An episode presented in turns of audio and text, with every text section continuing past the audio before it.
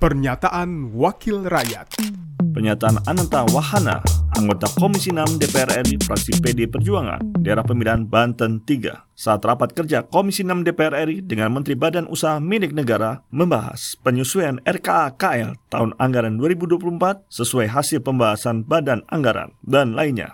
Kamis 14 September 2023. Kemarin Pak Presiden, Pak Menteri, para artis sudah menjajal itu dan katanya rencananya kalau teman-teman tadi tidak menyebut rencananya Oktober katanya semacam itu Oktober. Dan tetapi ini kemarin Pak eh, Presiden sampaikan tidak akan ada PSO ya kan. Jadi artinya ini nanti kan ya tidak ada ada subsidi lah katakanlah. Nah, tetapi kalau kita lihat dari targetnya dulu Pak Wamen tahun 2022 menyatakan kira-kira penumpangnya itu eh, apa namanya 61 ribu. Kemudian turun menjadi 31 ribu.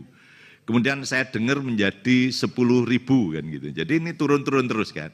Nah kaitan dengan turun-turun terus itu nanti gimana itu nanti kira-kira dampak terhadap eh, apa perusahaan terus mohon kita mendapatkan penjelasan tentang perhitungan terbaru karena target penumpangnya ini jauh uh, turunnya itu anu langsung merosot. Pernyataan Ananta Wahana, anggota Komisi 6 DPR RI fraksi PD Perjuangan, daerah pemilihan Banten 3, produksi TV dan radio Parmen, Biro Pemberitaan Parmen, Sekjen DPR RI.